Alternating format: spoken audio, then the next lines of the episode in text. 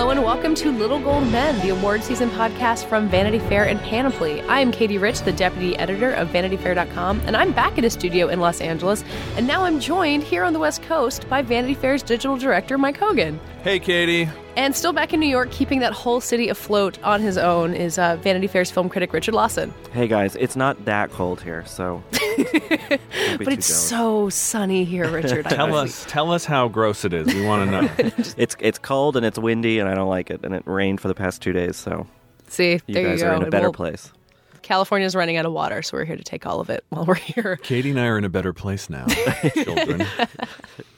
Uh, so this is a special pre-Oscar edition of Little Gold Men. It's such a busy week, so we have so much to talk about.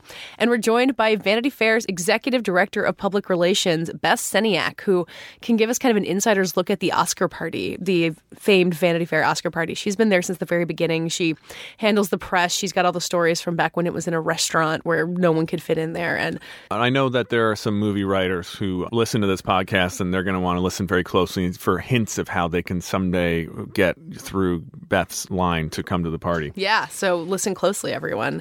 And then from there, we'll go and do one last run through our Oscar predictions and which categories are still up for grabs, and then do a really specific focus on the preferential ballot, which is how Best Picture is determined. It's a little complicated, but it's kind of the key to knowing why The Revenant will win, or if you follow some theories, maybe it won't win after all.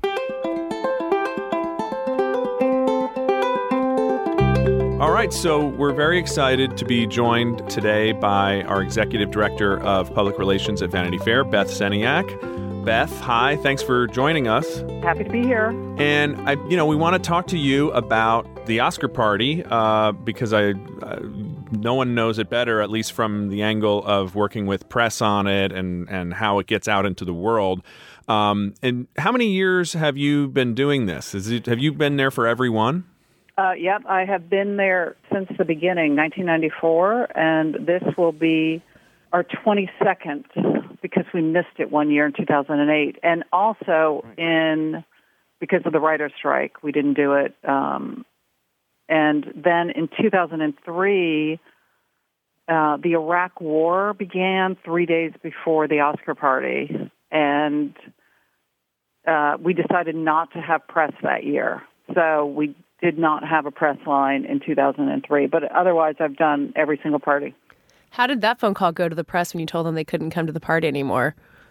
Oh, I uh, first of all, you know, um, In Style at that point was doing the Elton John party. They were doing it together, and uh, I have a friend at In Style, and she kept calling me every single day. And in the meantime, because we didn't know when the war was going to start, right? We were this was the week before the war, and I was in touch with someone at ABC News because they were in touch with the government people. And so every day we were like back and forth, should we do this? Should we not do this? Um, and we just didn't feel like it would be appropriate to have, you know, the huge press line if in fact our country was at war. So the InStyle person, my friend at InStyle kept calling me and said, listen, we're going to do whatever you guys decide to do. Um, and so we were kind of back and forth. Should we do it? Should we not do it? And ended up like two days before, three days before, um, canceling the press. And, uh, you know, I, including the print press that we let some people inside. And, uh, uh, believe me, I had many phone calls of people begging, uh, Please reconsider. Could we just make one exception? And I think we probably did make a couple exceptions that year for print press inside, but we did not make an exception for uh, outside. Well, so so in a regular year, I mean, obviously the party has evolved a lot, and we can talk about that too. But as of now, 2016, tell our listeners what the press apparatus involves. There's there's red carpet. There's people who come into the party. Just can you just sketch it out? Sure. We've got red carpet outside, which has about 25 camera crews, broadcast press, and they do interviews with all the people who come over the course of the evening. And then we have about 60 photographers who take pictures of the guests as they come in. And so that's kind of like its own part of the party. I think there's a lot of energy obviously out there. The photographers are constantly yelling to the stars, you know, look to your right, look to your left over here because Right. nobody wants to miss the the great picture. So it's kind of fun to just hang out there and watch it because there's so much happening out there. And then inside the party, we invite a limited number of press and you know, and and they're timed as to when they can come. And you know, some only have like an hour long time that they can come in, and basically we let them in so that they can observe and see what it's like to be in the party. But they're not supposed to have you know interview people in the party or have notebooks out or do anything like that. Um, we feel that the interview should take place outside. Right. A big part of what you're doing is trying to protect the experience of the guests, right? So that they're not, you know, it's fine to have a red carpet that's rambunctious and fun, but once they're inside, in a perfect world, they're like at a party and not being harassed the way that they've been harassed for the previous six hours. Exactly. Exactly. Yeah. Um, and, and, do you have any good stories of um, press misbehaving or crashing or anything like that? What are, what are, what's the inside dirt? Uh, I, I hate to call out anyone about misbehaving, but there have been many who have over the years. Um, and at some point, I can't remember which year we did it. We just told people if you know, we would tell the editor, you know, whoever was the editor of the person who was covering, we would say, you know, because it's hard once people get into the party if they're on a limited period of time. We ha- we say to them, listen, meet us at this door so we can make sure you leave the party when you're supposed to leave the party. And sometimes it's hard chasing people out. Um, right. And so we tell the editor, listen, if your reporter this year does not cooperate, it means that you will not be able to send someone to cover the following year. We also did have one uh, at Morton's. I sent someone in to look for a reporter and said, "You've got to tell him he has to come out now." And so the person went in, and the next thing I know, the manager of Morton's is coming out and saying, "Beth, what do you need me for?" And I'm like, "This is not the reporter. this is the manager from Morton's." and in those earlier days, believe me, I've had to. At sometimes I've had to get security to take the reporters out in the earlier days before we had the rule where if your reporter misbehaves, your publication isn't coming the following year. I don't care if you fired your reporter over it. and, and obviously, you know, the party has become this really big institution, and, and our colleagues have been here. You've been here all week. Our colleagues have been here all week building it. But tell tell us a little bit about. I'm curious to know more about that first year, the first two years when this was a, a much smaller affair. Well, I have to say, in terms of the press, we pretty much had almost the same number of people covering from the first year. There was yeah. something about it that I think that all the paparazzi and the broadcast crews knew that they would get everybody if they came to our party mm-hmm. instead of just going to the Oscars because, you know, a lot of people don't go to the Oscars, but they come out for our party. So they knew if they just stayed at our party, they would get everybody over the course of the evening. So we were kind of surprised. I remember the first year, and I can remember the first year, and you know, Cy Newhouse standing outside and looking at this group of broadcast crews and saying, "Who are these people?" And at that point, at Morton's, we had a whole lot of space, so we were able to accommodate people from around the world. I mean, we had German crews, we had Japanese crews, we had British crews. We had Italian crews. So what happened? So basically, you announced you helped. Graydon decided that he wanted to take over the party right from Swifty Lazar, who had previously had this kind of big Oscar after party. And then you guys made an announcement, and basically everybody in the world was like, "We want to be there with a with a photo crew." Yeah, it was one of those things where, and we didn't even make the announcement because you know Graydon is pretty low key when he starts something, and yeah didn't want to make a big deal about it. But once people heard that Vanity Fair was having a party, it was kind of like they called me. Um, really? Mm. Yeah. And said, listen, how do we get credentialed? We want to come. And, you know, so we just went from there. And what have you done over the years when there have been other after parties? Like you talk about the In Style Elton John party, like Madonna throws a party once in a while. Do you just kind of know that people will keep coming back to the Vanity Fair party, or does the party have to kind of change and adapt based on what people are looking for? There came a point where the other parties, like the In Style Elton John party, moved across the street from the Morton's party. Oh, wow. Yeah, and just so people understand that it's been at four different venues, I guess. There was Morton's for for years, which is a restaurant where they would knock out a wall and have a tent to make the restaurant bigger. They'd knock down the wall every year for this party. But uh, actually, Then- you know, in the first, I forget how many years we did not knock down the wall. okay, And, you know, the first year it was just in Morton's, which is not that big of a restaurant. And it was Yeah. a very intimate event. And I can remember just walking around at one point and, and sort of looking at all these people. And like every single person in the room was a Hollywood star, pretty Yeah. much. And thinking, wow, this is like somebody's cocktail party at their home only it's in Hollywood and it's full of you know actors and actresses i mean that's like every single person was someone you recognized right. you know yeah. and then over the years it's gotten bigger we at morton's we you know we'd knock down a wall and then tent an area in the back and we were at morton's till i don't know like eight years ago i guess and then uh, it moved to the Morton Sunset Tower. Down, and we moved to the Sunset Right. Tower. Uh, that was in 2008 or 2009 when we decided we wanted to make it a little bit smaller because it had gotten big, and so we kind of cut down the numbers and made it a little bit more intimate and smaller.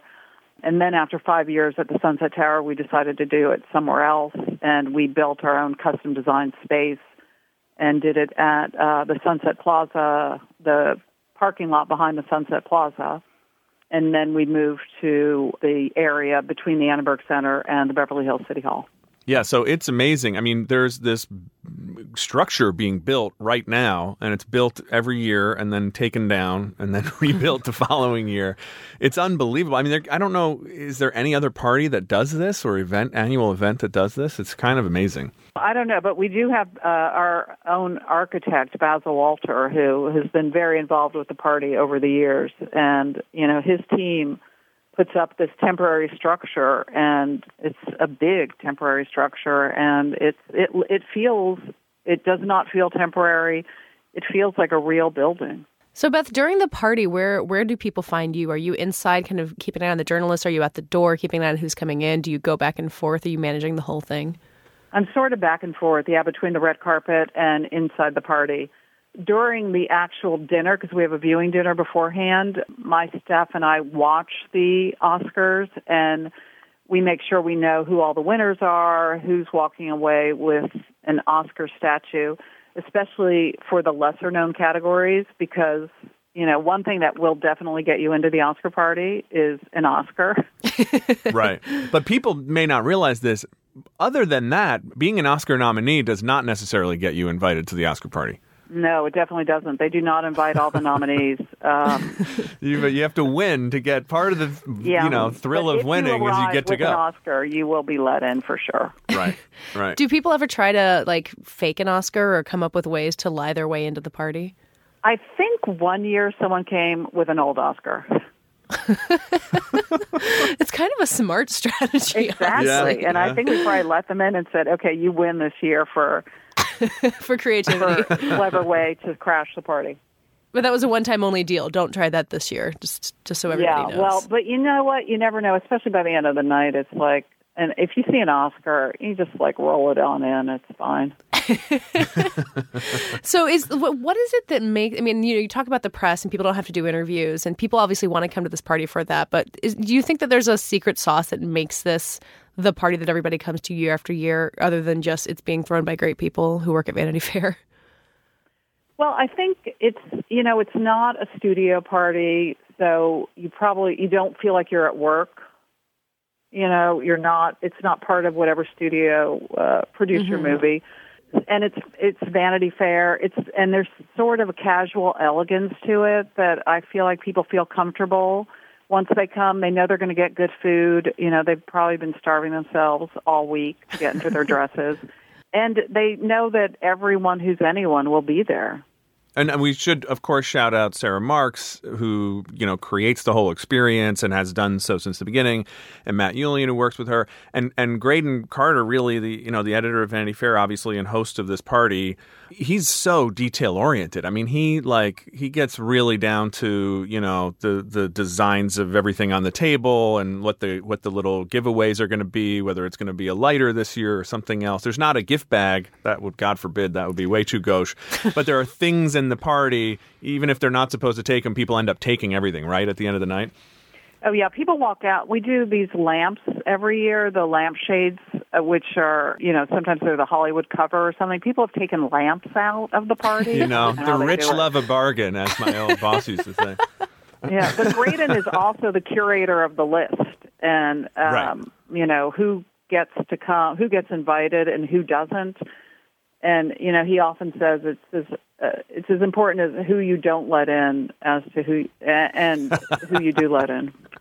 Well, and he always looks for people, uh, interesting, unexpected people, right? So not just big movie stars, but people who make news in other areas, because that's kind of the fun of it too. Just like an issue of Vanity Fair has those unexpected surprises, you're going to be in the room and go, "Oh my gosh!" You know, I remember the year that Sully. Captain Sully like landed the plane. You know, it was like he Right, has to and, come to the Oscar he was party. A big star, yeah. Yeah, is there ever anybody who shows up who is so dazzling that even the Oscar winners who were in the room are kind of impressed by their presence? Uh, I, think guess he Sully is definitely was one of those people. yeah, Yeah. because they'd never met him before, I'm sure. right. Can you hint to us this year about who might be uh, who might be on the list? Who's unexpected? Well, we never like to discuss the list beforehand. Well, That's kind of one of our rules. We tell people that we will give you a list at like 2 a.m. after the party, but not before. Yeah, yeah, that makes sense. Well, just assume it's another collection of giant stars and maybe hero captains. So, Beth, one of the things we should talk about, just so people understand, like, yes, there's broadcast media, there's print media, and a lot of that has been remarkably stable over 20 some years. But also, I've been driving you insane over the past few years, bringing all these digital partnerships in. And how has that changed the way that you approach the party? With we have, uh, you know, partnerships with Snapchat, with Instagram, with Giphy this year is going to be on the red carpet. Yeah, well, it's a brave new world, and there's so many different parts and moving parts now that uh, we never had to deal with before. So it just becomes much more complicated. And, you know, not only is it Vanity Fair who wants to Instagram out or, you know, social out, but it's the people who, you know, the Grey Goose people, you know, the Nespresso people, anybody, the Thomas Keller people who Thomas Keller's the chef again this year, you know, they're all involved in the social media world. So, you know, it's not just Vanity Fair. It's, and there's just so many other outlets where you can get news or photos from that, you know, we're part of the new century and, uh, you know, we're all experimenting and figuring out what works and what doesn't work and, you know, early on, some people got in trouble for doing social media from the party, right? Wasn't there some qu- questions early on whether that was something that we wanted? You know what? There was a year, and uh, you know, forgive me because a lot of these things have left my mind. But there was a year where we collected cell phones, Oh, wow. and That's I think amazing. this was like before the iPhone, so it wasn't like that easy to take pictures. You know, with the old cell phones, Yeah. and people did not like that. this was way back at Morton's. So, you know, you know, I know it's hard to control and, you know, people are going to do what people are going to do, but, you know, we we try and and control at least our people so that we're not, you know, taking pictures every 5 minutes. I mean, you could do that. It's one of those parties where you're like, "Oh my god, there's Beyonce or there's Jay-Z or there's so and so and or there's somebody with an Oscar. Everybody wants to hold an Oscar. It's really hard not to, you know, and they want to get Right. their picture taken with the Oscar. You know, so when Yeah. someone walks in with an Oscar, a lot of people do go up to them, and especially the people who are not the big actors are very happy to hand over their Oscar for a photo. And you know, Those I'm people are sure the there'll best. be a ton of those happening Sunday The night. winners who no one's ever heard of are the most fun. The live at action party, short film sure. crew is the ones you really want to look for. Exactly. because they are just so delighted that they've won and they're happy Yeah. to share their delight with everybody. My favorite thing I've ever seen at the Oscar party was two years ago. Bill Murray dancing with Lupita and Nyong'o at the end of the night with like a bunch of other people. What's your What's your favorite all time celebrity moment at the party? I remember at Morton's, like one of the first years, Emma Thompson was nominated, and we had a mutual friend, and she came and she was starving, so she sat down at a booth and just ate dinner, and we sat and talked about books for like 15 minutes. Wow, that's probably Yeah. 1996, right, Richard? Uh, yeah, she was up for she won for Sense and Sensibility that year, and that she was Yeah. she had a good run in the, the mid '90s there. Yeah, Well, I guess this is the place where we plug to make everyone watch our Oscar party coverage on Sunday night on Snapchat and Twitter and Instagram and And when- uh, VanityFair.com. and, yeah, and all the other places that will cover it, but we'll have it first. So Beth does her job to make sure everybody gets the coverage, but we get it first. Um, Beth, thank you so much for joining us. I know it's crazy preparation, so uh, thanks for lifting the veil for our listeners. Thanks for having me.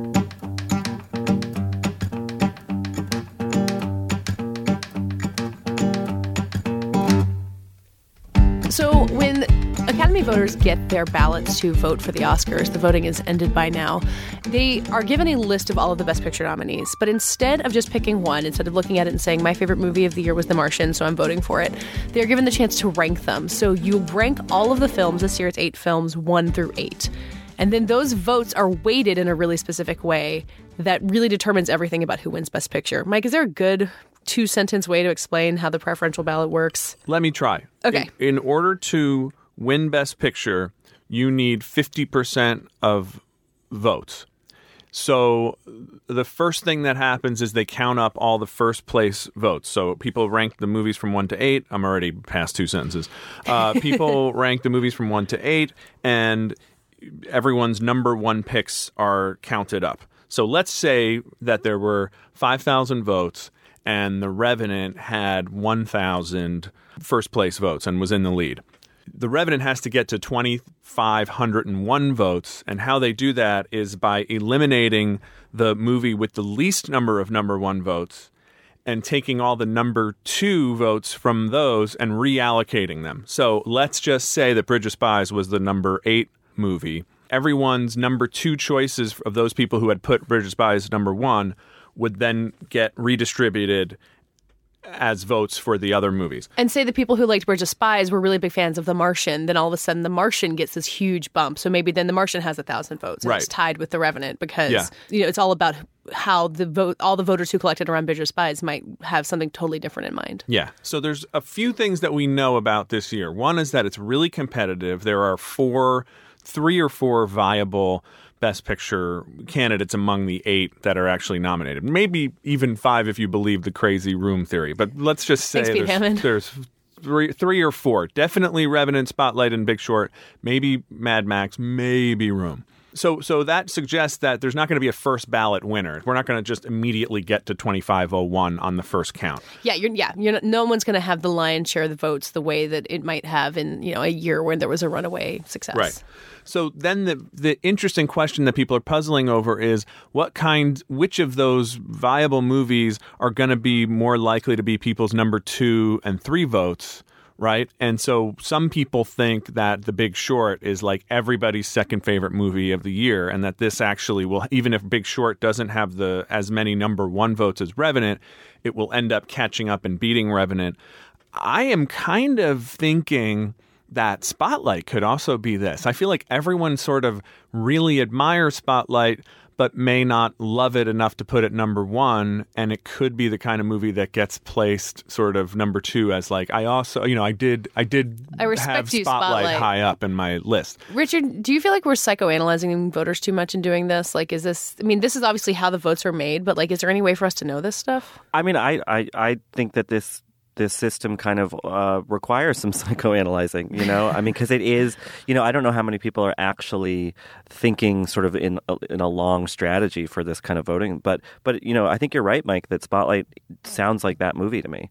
And it's kind of interesting to put ourselves in the heads of people who are filling out that ballot and knowing that what they put at the bottom of the list probably, you know, it, it isn't going to matter. But like two, three, four, I mean, that's here's what's really interesting is what what does matter is the second place choices of people whose first choice has no chance in hell. Mm-hmm. Right, exactly. It doesn't matter who your second place choice is if you pick Revenant, but it does matter maybe very much if you pick The Big Short or Brooklyn Mm-hmm. or maybe The Martian. Like we don't know which of those is going to be eight, Or if you write in one Carol. of those three. Not the Big Short, Bridge of Spies. I mean, I, Bridge of or Spies. if Bridge you of write in Carol, that's a Yeah, really good the way to put Carol your vote to the write-in Revenant. yeah, yeah. Yeah, so so and if you start to think about okay, Brooklyn, Bridge of Spies, Martian, like that, it's hard to figure out what's what who's that person and what's their number 2 movie, Yeah. but it's very interesting to kind of speculate. And also the idea that The Revenant, at least among critics, has been the movie that you either love or you hate. And there's like a really Right. vocal pro Revenant majority or, you know, group. And then a lot of people who might put it number nine because they know, I mean, people, or number eight, people know how the preferential ballot works. Like if you love Spotlight and you want The Revenant to lose, you will put The Revenant number eight on your ballot and Spotlight number one, and then give your number two to Brooklyn so that you know it won't go benefiting any of the real competition. Wow, that's interesting too. People, a heavily gamed some, system. Some people may be strategically preferential. Wouldn't voting. you if you were voting? Yeah, but I feel like a lot of the voters probably are not necessarily thinking about it that much. There's probably plenty of people too who just put down one and then leave it and are not maximizing the game to its full potential. But yeah, Yeah. because if you put down one, you run the risk of your vote not counting at all, right? Because Yeah. if, you, if you vote for the wrong one, then it gets thrown away, basically. Yeah. I mean, talking about this really does convince me that there's room for surprise in Best Picture. Like, I when I did my like group of friends Oscar predictions pool, I put down Spotlight just because The Revenant doesn't seem to have it locked up when it comes to preferential ballot that much. That's what Pete Hammond just today was like. I know I've been saying The Revenant and maybe The Big Short, but I'm hearing late news that possibly Spotlight is is the one making a surge. I mean, who the hell knows? But that yeah. really tells you what a crazy year this is. Yeah. Now, okay, now I'm going to go back and try to make the case for Revenant. Okay. Because I think for bloggers and critics, they may have a love hate relationship with Revenant, but I have a feeling that industry people may look at it differently, right? This is a movie that made a ton of money. It has a bunch of very like famous kind of admired people involved with it. So they're going to be less kind of inclined to be like, this movie violates my aesthetic ideas, and more like, you know, they really did a hell of a job with The mm-hmm. Revenant. And even though I loved Spotlight more, or, or I would- wouldn't be Spotlight, it wouldn't matter for Spotlight. Yeah. Even though I loved Brooklyn, I just totally went along for that ride. I have to say, Revenant right up there, you know, that's a good movie for this industry, et cetera. So, So I you- think that, that the love hate thing may not extend to industry as much as we might think. Do you think know. by being the biggest spectacle, The Revenant has kind of the edge above The Big it, Short might. Spotlight? It, it might. The same reason why we're assuming that a lot of people are going to put it one, I, I don't see why that shouldn't also hold for number two. Hmm. Whereas we know, like, we may, I think, I suspect we may be overinterpreting the small number of, like, Twitter active bloggers who are like, I hate the Revenant. And it's not entirely clear always to me why. yeah. Um, I don't know. I'm so I'm so tired of of the, the Revenant um, that I don't know. Uh, no, I mean I, I I think that you might get right. I think that that, that big three hundred million dollar number, which I think is what their box the box office for that movie is at right now, coupled- Worldwide, right? Worldwide, yes. Um, coup- That's still it's really crazy. Well, I mean, but they spent so much money, so I'm, I mean, I think they're about to turn a little bit of a profit. But Yeah, but just the Right. fact that that I mean, you know, that's huge money for a movie about someone dying in the wilderness. Yeah. Yeah. Yeah. And, you know, I think that also The Revenant, it's apolitical in a way, which, you know, I'm sure that there there's a big short camp and there's a spot, spotlight camp, but maybe they, you know, maybe there's on the Venn diagram, there's not as much overlap. But The Revenant doesn't really. Uh, seek to cause any offense to anybody on on those terms. So I, so maybe it's sort of the, the broader choice. I still think it's going to win, um, despite some potential ballot wonkiness. But but I, I think you're right, Mike. That Spotlight is probably going to be a lot of people's. You know, I like that movie. I respect that movie. Number two, and then that could Yeah, It feels to me more like the number two movie this year than Big Short. right, which could make it the number one. Yeah. Yeah. Yeah. I can't help but thinking about what would happen if The Martian, if Ridley Scott had gotten that Best Director nomination. Because if it was Spectacle versus Spectacle and The Yeah. Revenant versus The Martian, that would be, those are so similar that I think The Martian would be siphoning votes away from The Revenant in a way that it's not now. Like that mm, campaign That just felt like true. it died when Ridley Scott didn't get the. I, I don't think it's actually doing it. Yeah, another another box office success with big stars. You know, Yeah. right? In this Yeah. alternate universe. Let's talk about a couple of the other categories that we seemed iffy on. Mike, you almost did a last minute change of your best costume prediction, yeah. which is a, is a that's a tricky category. It uh, is. Why is that so unfair or um, unclear? Well, you know, Sandy Powell is nominated for in for two of the five costume nominees. She's the same person did Carol and Cinderella, and to me, Cinderella, even though it was successful at the box office, did not really rate on my radar screen as much as a lot of these other kind of more celebrated Oscar movies. So that immediately made me think, hmm, you know, why is this a front runner? And there's a camp that thinks that Mad Max will win, that that costume will be part of this expected sweep of technical awards, I guess you could call it. And then the costume un- uh, guild voted, and Mad Max won. They don't seem to have like a best costume award, and it's not that predictive. It's only predictive about 50% of the time. But Mad Max did win a, a guild award. That said, I still think that. Cinderella might be one of those movies that, like, it's there to get one Oscar and it will get that Oscar. And people really liked that movie. Like Yeah, it was very well yeah. received. So maybe that has something going for it. There are some weird pants in that movie for the men. So I would I wouldn't vote for it based on those pants, but I don't know. They're pretty uh, attention getting. Maybe that's the attention getting is a bad thing in this case. Yeah, we had Yeah. someone on Twitter tweeting at all of us yesterday about this, uh, talking about that Mad Max technical category sweep and how they they they were saying that they think that that is going to fall apart. That Star Wars will sneak in and get special effects, or you know, Yeah, the Star Wars visual effects thing, I I, I find that pretty convincing because I Yeah. think BB-8 qualifies as a Star Wars visual effect, and like Is that, that right? alone. I mean, he's a you know like robots used to win it before it was all CGI, and like that's a pretty impressive visual effect right there. I'm actually not really sure where this Mad Max will sweep all the technical awards meme came from. Do you know? I mean, it's just it's that it's a well liked movie. There's the sense that it's probably not going to win Best Picture, but that people really Right. like it, and Yeah. when you've got Mad Max versus Star Wars, which they didn't like enough to nominate for Best Picture. Basically, it's a Best Picture nominee competing against a bunch of non Best Picture nominees. Right. yeah, Right. It, it's interesting. So I did this recap on the site this week of the 1996 Oscars. It's the third year that I've done this very silly. It's so good. Yes, very good. it- well, thank you. I mean, it's it took an, a stupid amount of time to do, but um, but Sharon Stone liked it. And so. Sharon Stone. Sharon is the Stone, I mean, my new of it. Twitter friend. But Yeah. that year was Braveheart and Apollo 13 were sort of the two things that vying for, for Best Picture. And then kind of all the below the line, like the narrative early in that awards ceremony was going for Braveheart, and then sort of Apollo 13 kind of spoiled it. I think it won editing or something, maybe. So I kind of I could see that actually happening, where there's it looks like it's going to go one way because the first technical awards go to Mad Max, and you say, okay, this is the rest of the show.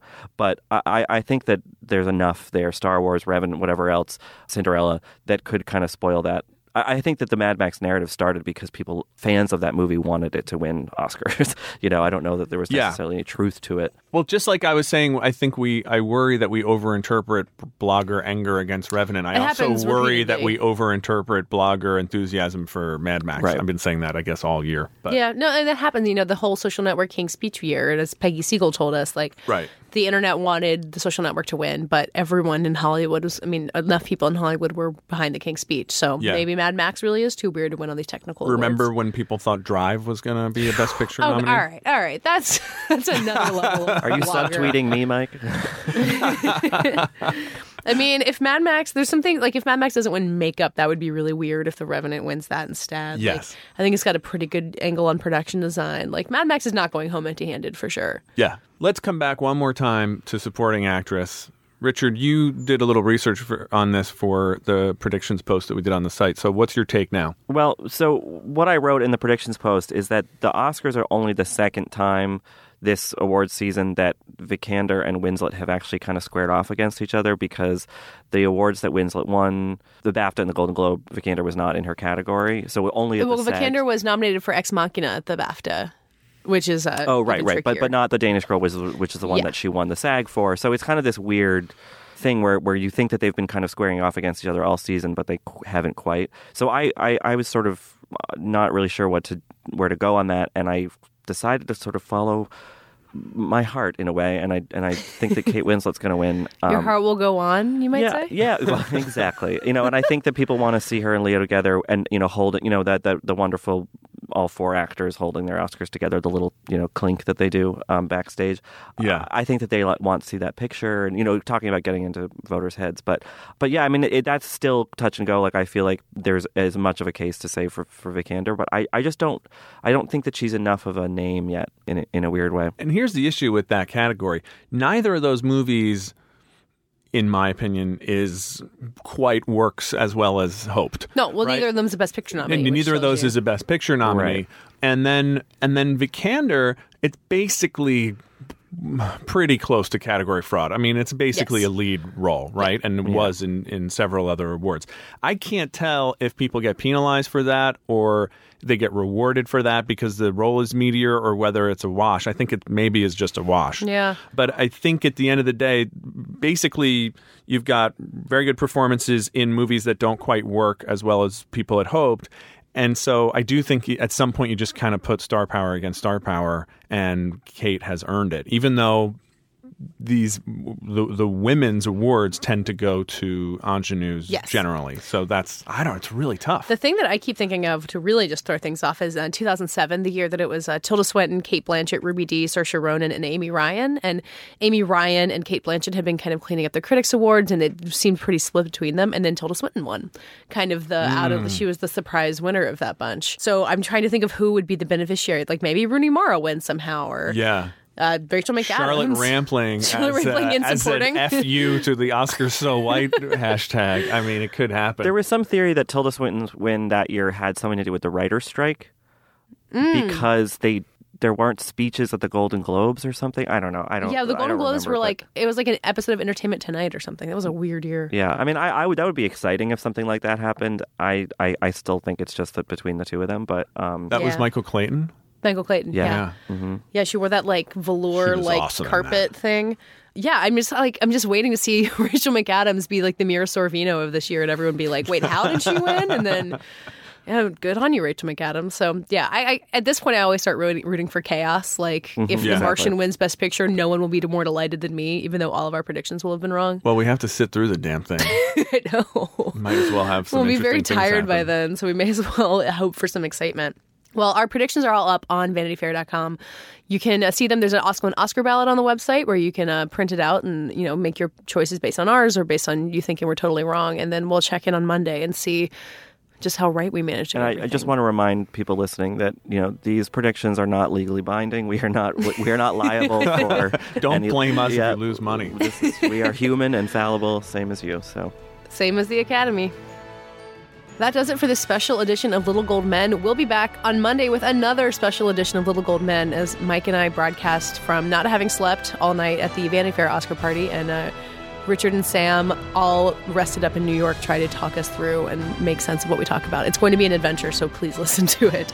You can find all of us in the meantime at vanityfair.com, writing so much about the Oscars and the Oscar party. There's going to be a lot going on on Sunday, especially. And you can follow all of us on Twitter. I'm at Katie Rich, Mike, Mike underscore Hogan. and Richard. Rylaws, R I L A W S. This episode was produced by Sam Dingman and edited by Tim Einenkel and engineered here in Los Angeles by Jeff Peters. And this week's award for Best Unintentional Burning Man Reference goes to Mike Hogan. There's this structure being built right now, and it's built every year and then taken down and then rebuilt the following year.